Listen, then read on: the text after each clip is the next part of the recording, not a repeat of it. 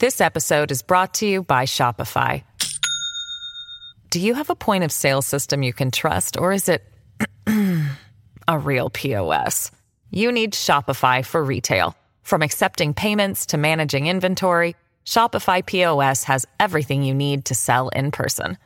Go to shopify.com slash system, all lowercase, to take your retail business to the next level today. That's shopify.com slash system.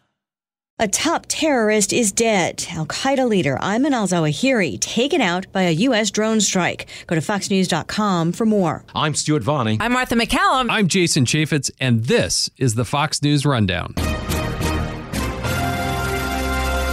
Tuesday, August 2nd, 2022. I'm Lisa Brady. Election meddling in the midterms as Democrats try to influence Republican races. You can't, on one hand, think our, our democracy hangs in the balance, and on the other hand, be actively promoting uh, candidates who, who, by that same logic, are contributing to that level of discourse. I'm Dave Anthony. There's an attempt to free another American jailed overseas, but this one's not in Russia. Navy Lieutenant Ridge Alkonis is in Japan. His wife Brittany tells us they may need President Biden's help. I do believe there are people in the military, in the State Department, that really want to help. Um, but because this case is so unprecedented in so many ways, you're falling in all these cracks we never even knew existed. And I'm Tomi Lahren. I've got the final word on the Fox News Rundown. The road to the midterm elections runs through five more states today, and some familiar themes are playing out again, including endorsements from the former president. Certain Trump haters, if he's endorsing, won't vote for her because he endorsed her. Uh, and to me, it doesn't make it doesn't matter you know, whether he endorsed her or not. He's a voter in Michigan where conservative commentator Tudor Dixon won Trump backing just days before the primary to pit a Republican against Democratic Governor Gretchen Whitmer. In Missouri's crowded GOP Senate primary, it's gotten personal between former Governor Eric Greitens and State Attorney General Eric Schmitt, who says Greitens' personal baggage puts the race at risk. The choice is very clear. I'm the proven conservative fighter, and the other folks are not. Democrats are also trying to tip the scales in some Republican races aiming to prop up pro Trump candidates, banking on them being easier to beat in the fall. But even with inflation running at a 40 year high, some top Republicans are still urging caution. It's a close election almost everywhere and it's a 50 50 country. Senate Republican leader Mitch McConnell says it's way too early for either side to be assuming they'll have a great election or a disaster this fall. I think that's right. Colin Reed is a Republican strategist and co founder of South and Hill Strategies. We just crossed the proverbial 100 day mark of the campaign to the number of days left until the midterm, and uh, even more coming up in the next few weeks will be Labor Day when voters really start tuning in for the home stretch, and we'll have a better sense of of when these candidates uh, who will be actually on the ballot. But I'll say this. Uh, for all the talk in DC the last couple weeks about legislation and horse trading and who's up, who's down, to a lot of folks who are going to be casting ballots this fall, it's it's it's it may be some important issues there, but a lot of it is overridden by the pain they're feeling at the pump, at the grocery store, and everything is just more expensive and, and more out of reach if you can even buy it. So life is challenging right now, and that's something that the party in charge is inherently going to answer for because they are the ones who've been calling the shots the last two years. As a Republican strategist and also a former campaign manager for Senator Scott Brown, how do you get a Republican to win a seat in a blue state? It's tough, uh, especially as our politics have become more polarized and everyone has run more and more to their respective corners. Um, you know, the nature of a, Republican running in a blue state or a Democrat running in a red state, for that matter, is being willing to show you that you're someone who is uh, willing to break from the party line and being able to separate yourself from the extremes of your parties uh, to avoid a lot of the attack ads. So it's about showing separation, one, from your own party, and then finding that issue that separates you from your opponents. That is an issue that you can talk about, and it resonates with Republicans, independents, moderates, Democrats, liberals. And once you find that issue, you just run on it. You run as hard as you can, and you project uh, an outsider um, a message that threatens to overturn the status quo. And uh, you know, the the approval of Washington D.C. politicians just declines year after year. So if you're able to present yourself as someone who's not from there, your chances are better of having a successful message. What about the Trump endorsement? How important is that in these primaries, and will it mean as much in November? Well, look, it's certainly going to consume an inordinate amount of attention uh, heading into these primaries. Uh, it has, and just by the virtue of uh, the former president not simply uh, walking off the stage and, and and finding his next chapter, he's made clear that he wants to have a role, whether he runs again or whether he becomes a, a prospective kingmaker. Uh, it'll it's certainly a factor, and I know it's a factor in many of these states. Uh, but ultimately, the longer and longer we move on from the Trump presidency, and the more and more we spend in the Biden presidency, voters have short memories and they want to know what's going to happen in, in, front of them as opposed to what's behind them. So I think uh, in the general election, uh, the Democrats will, of course, try to make it an issue. Uh, but I think with the barrage of, of things that voters are sorting out right now and sifting through, uh, it's going to begin to lose its resonance uh, in general election matchups. I want to drill down with you for a minute on the Michigan governor's race because Republican Tudor Dixon is trying to beat Democratic Governor Gretchen Whitmer. Michigan voters have abortion rights on the ballot in November. Does an issue like that hurt a candidate like Dixon or other conservatives who may be trying to win in blue or purple states? Well, that, that these issues cut differently state by state, and that may cut differently in Michigan than it would in Mississippi or Missouri or Massachusetts.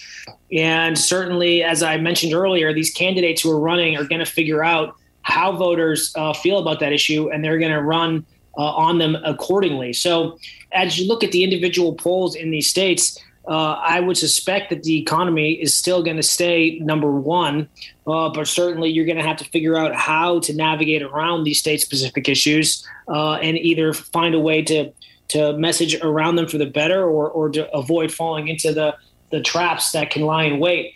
Um, you know, there's a there's a lot of blue states where Republicans in years past, I'm thinking in 2010 and 2014, where the climate was similarly poor for Democratic candidates, Republican governors came in there and won uh, in places like Michigan, Wisconsin, Pennsylvania.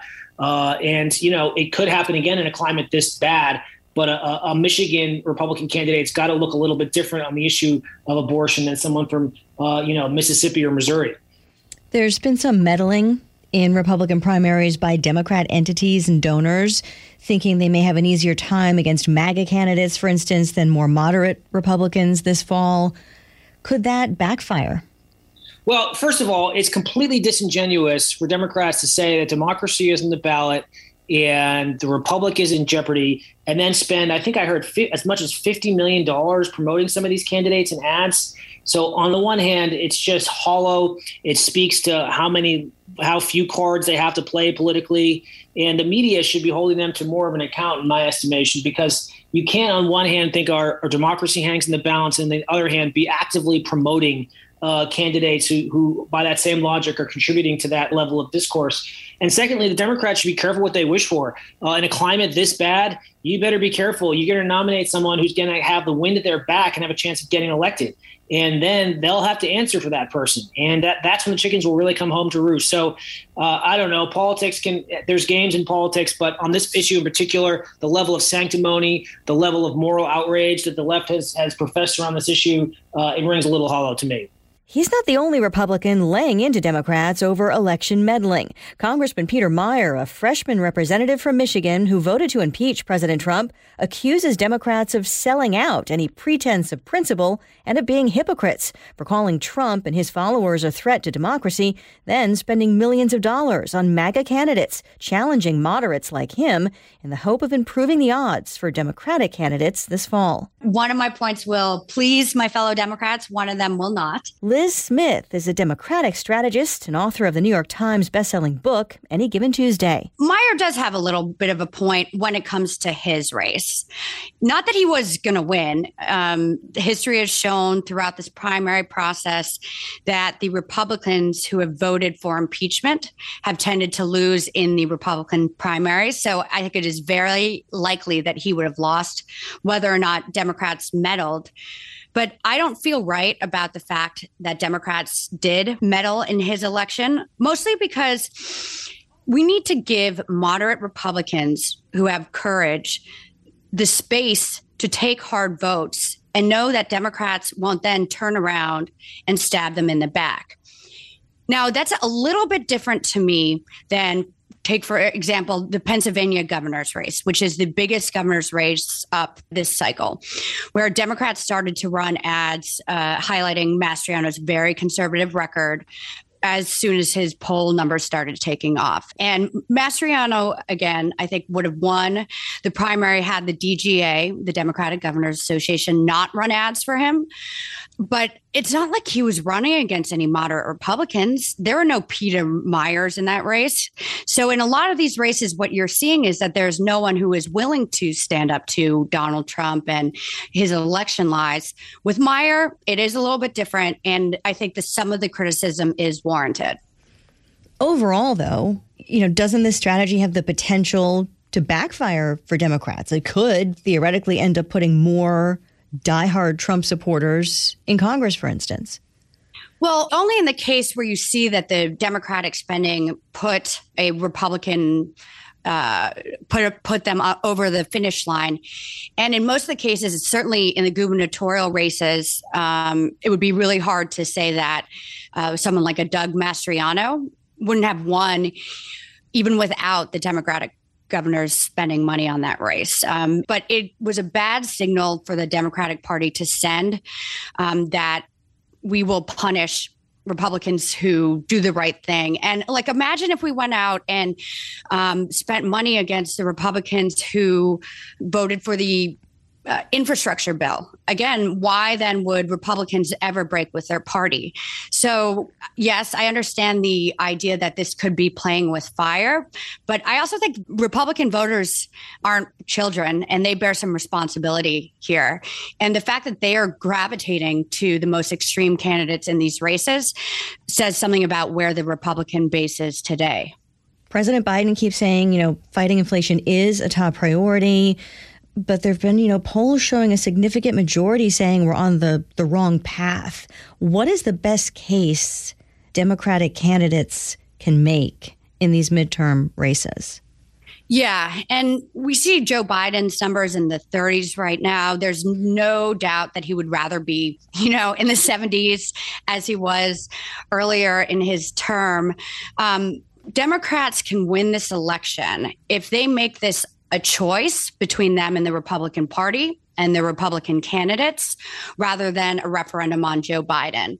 And how they can do that is point to the fact that Republicans themselves haven't really offered anything in the way of um, plans to reduce inflation or offer relief to American families. In fact, you know they have voted against efforts to reduce the cost of prescription drugs. They've voted against efforts to import baby formula and that signals to voters that the Republican Party isn't interested in getting things done for them. What they're more interested in is holding back progress, holding back the relief Democrats are trying to offer. Um, because if Americans are hurting, Republicans know that they're going to take it out on the party in power, and that's the Democratic Party. I know you were a campaign advisor for 2020 Pete Buttigieg's campaign. Of course, he's now the U.S. Transportation Secretary. There's a new preference poll of New Hampshire Democrats, and in that, I'm sure you've heard about it, Buttigieg beats President Biden in that preference poll. Now, the president keeps pointing to poll results that show if he runs, Democrats say they will support him. How concerned are you, though, as a strategist, about polls like the one in New Hampshire? And should the president be more concerned? Um, no. So look, again, this is not where the president would want to be in the polls right now. But history has shown with you know, incumbent presidents like Bill Clinton in 1994, even Ronald Reagan in 1982, that the majority of the members of, of voters in their party said they should not run for reelection. With Reagan, it was over 60% of Republicans said they thought he should not run for reelection. And then he went on and had the biggest blowout in presidential election history. And so that tells me that a lot can change in a couple years and that Democrats just need to keep their eye on the ball. And the better uh, we do in the midterms, the better it is for Joe Biden's chances in 2024. Democratic strategist Liz Smith, thank you so much for your time. Yes, thank you.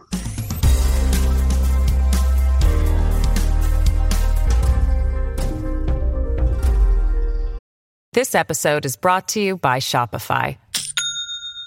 Do you have a point of sale system you can trust, or is it a real POS. You need Shopify for retail. From accepting payments to managing inventory, Shopify POS has everything you need to sell in person. Go to shopify.com slash system, all lowercase to take your retail business to the next level today. That's shopify.com slash system. This is Tomi Lahren with your Fox News commentary coming up.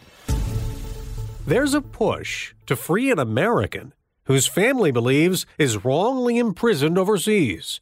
Not Brittney Griner or Paul Whelan, and not Russia. U.S. Navy Lieutenant Ridge Alkonis was forced to leave his wife and three children and report to a Japanese prison. Where he will serve a three year sentence after he was convicted of negligent driving causing the death of two Japanese pedestrians. It was a car accident that resulted from a tragic, unforeseeable, unforeseen medical emergency. Republican Senator Mike Lee is among those trying to help free Lieutenant Alkonis. I find it nothing short of inexcusable that an American who experienced a medical emergency should be treated so poorly by an allied nation that he's protecting. There has been a history of tension between Japan and the U.S. military over the criminal conduct of some Americans stationed there in the past.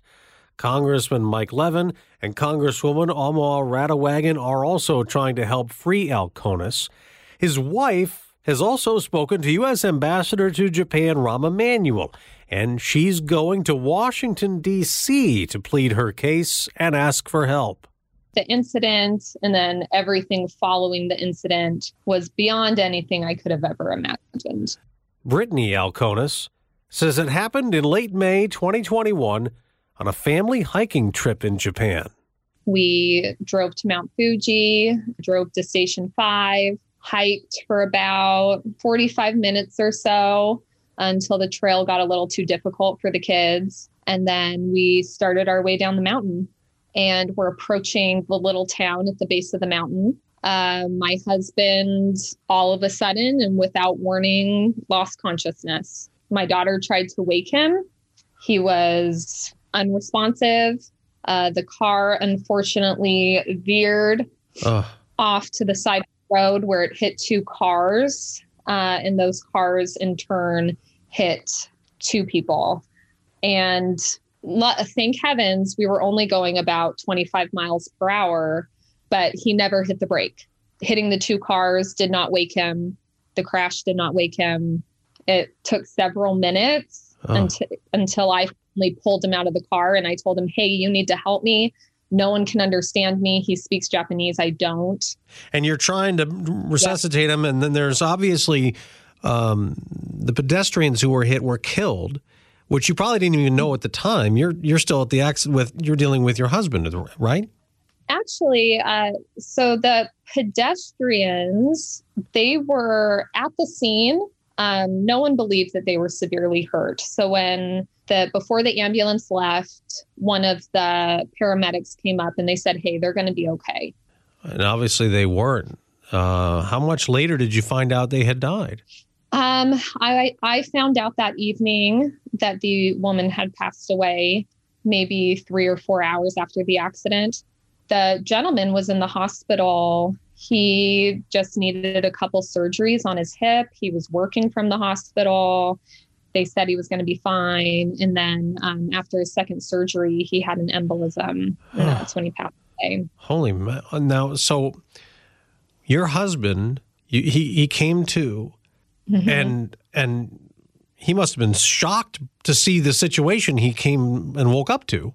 Oh, he was he was mortified, and he was trying to help as much as he could. Um, at one point, he ran up to me and he he was just saying, "I'm so sorry. I'm so sorry. I don't know what happened. I I never even saw that light. I I don't know what happened." And I I asked him. I was like, "Were you tired?" Uh, and he said, "No." And I said, okay, it doesn't matter. Just keep helping. You know, we'll deal with that part later. Was he arrested so, that day? He was. He was arrested at the scene. And then taken away? Yes. And he was in custody for more than three weeks, right? Yes, uh, 26, 27 days. He was in solitary confinement. Um, he was interrogated at length for roughly 20 of those. Uh, they used sleep deprivation as a tactic to mess with them and make it harder for them to handle the situation. So, what ultimately was the determination? What happened to your husband? Why did he black out? Well, you know, he got a clinical diagnosis of acute mountain illness. So, you go to trial, and I assume you thought that that would help the case against him. In Japan, you, you don't really defend yourself in court. Okay. Japanese court is very nuanced. Um, so he mentioned it. They said, Why didn't you pull over? And he said, Well, I, I didn't pull over because I wasn't aware that anything was wrong with me. I wasn't tired. Okay. And but they don't believe him. Is that the deal? They don't. And you know, this is my first opportunity to talk about this. So if you don't mind, I'd like to get into it. Yeah. Um, yeah, no, I'm, that's why we have you on. So on Monday, so the accident was Saturday. Monday, once business resumed, was the first day he went to the prosecutor's office. And that was the first day he was questioned. And while he was there, they questioned him and then they read his statement to him because it's written in Japanese. And while he does speak Japanese, he's not very good at the reading uh, reading and writing part but he does know a few things. Okay. So they're reading it back to him and he's kind of looking at the paper and he says hey you wrote that i was tired there. I know that kanji. That that says tired. And they kind of got uncomfortable and he wasn't quite sure how to handle it because the name of the game is cooperate. But they said oh oh okay uh, we'll we'll change that because he told them time and time again, I don't know what happened to me. I was not tired. So fast forward to when we're finally able to go to his lawyer's office and have kind of our first meeting to prepare for trial. And he asked Ridge, okay, just walk me through what happened. And Ridge told him what happened. And he said, well, that's not going to work and we both just kind of sat there. We're like what do you mean? It's not going to work. That that's the truth. That's what happened. Wow that's, that's and, no wonder you were now, now what? Yeah and he said um, well all of your statements said that you were nemuke. And he said nemuke? What does nemuke mean? And his lawyer said nemuke means like sleepy or drowsy. And ridge said what i told the interrogators time and time again is what i told you I don't even know the word Nemuke. So there's no reason that those should be in my statements. Hmm. But they were. And those statements become fact in court. So anything you say that goes against that, they're going to say that you're a liar. Where was the Navy in all this? Where, the U.S., I mean, he's stationed in Japan with the United States military. A JAG which is a Navy lawyer. They show up, um, they hand you a piece of paper. His job is to protect the Navy and to protect the alliance.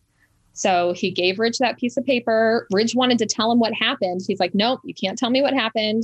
Um, I'm just giving you this piece of paper, basically reading you your rights. And then before he left, he did tell Ridge that, you know, the best thing you can do is cooperate and he said that the Japanese usually don't mince your words. He did cooperate. Navy Lieutenant Ridge Alkonis pleaded no contest, then was convicted and lost his appeal. But the hope was he could get a suspended sentence because of what's called an extrajudicial settlement. It's customary in Japan to apologize, as the lieutenant wanted to do and did, and to pay restitution to the victims' families. Brittany Alcona says they managed to raise $1.65 million. We're a military family. You know, we do the best we can. So we did have, you know, we had that crazy American dream of wanting to buy a house one day and and we had worked hard to save for that. So we had a decent handful of cash there. Um, insurance paid less than half, maybe 700,000 ish. Um, and then the rest of that was friends and family. You know, we were told that paying this settlement was the only thing that would keep Ridge out of prison. We had a ton of support, just people that were so loving and so giving. What about the U.S. government? I mean, ultimately, you want to go to the White House to plead your case, right? Yeah. You know, I, I do believe there are people in the military, in the State Department that really want to help. Um, but because this case is so unprecedented in so many ways, you're falling in all these cracks we never even knew existed. But in order for people to make big moves to help, they need President Biden to say, whatever it takes, you have my permission to get Ridge out of Japan. And I expect him to get out of Japan. Have you had any contact with your husband since he went to prison? The next day, I went to go see him, um, and I and I got to talk to him then. But they don't they don't have phone privileges in Japan while in prison, so um, so you're I not going to hear from him while you're in America. You're not going to get to talk to him at all. correct. Yeah, Uh, this has to be a very hard time. it is hard, and you know, unfortunately, it's a preview of what our future will likely be like 90 days from now. You know, once his leave runs out, once pay and benefits are gone, uh, my kids and I, we can't stay there. I'm going to need to start working full time. I, I can't do that there. And so we're going to have to come back to the States. And the only way to see him will be to fly there. And that's incredibly expensive right now. And as you can imagine, uh, there's not really extra funds to do that. We uh, hope for the best for you when you get to Washington and a chance to talk to the president and maybe some success to get your husband freed. Thank you so much. I am hopeful. I truly believe that if the momentum continues, um, that Ridge will come home soon. So Well, good luck. We hope that's the case. And thank you very much for sharing your story. Brittany Alkonis, the wife of U.S. Navy Lieutenant Ridge Alkonis, now behind bars in Japan. Thank you very much at a difficult time for joining us. thank you.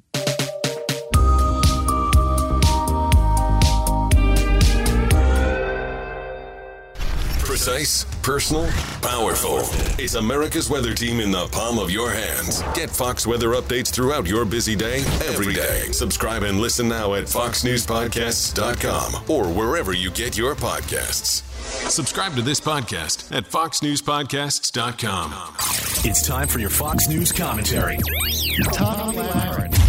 What's on your mind? Taylor Swift's private jet was flown 170 times between January and July, which amounts to 22,000 minutes or 16 days in the air. The carbon footprint on that is 8,240 metric tons. An out of touch liberal elitist who claims to champion the fight against climate change polluting the planet 1,185 times more than us little people. Now, Taylor's team says she can't be blamed for all of that because she loaned out her plane to others. And what difference does that make, Taylor? It's your plane, and I'd be willing to bet you're loaning it to other climate change liberals. This goes to show how little activist celebs really care about the causes they grandstand for. They are only horrified by climate change when it comes to blue collar workers busting their butts to make a living in the fossil fuel industry. Their jobs are expendable, but Swift's private jet isn't. I'm Tomi Lahren, and you can listen to all of my hot takes at foxnewscommentary.com.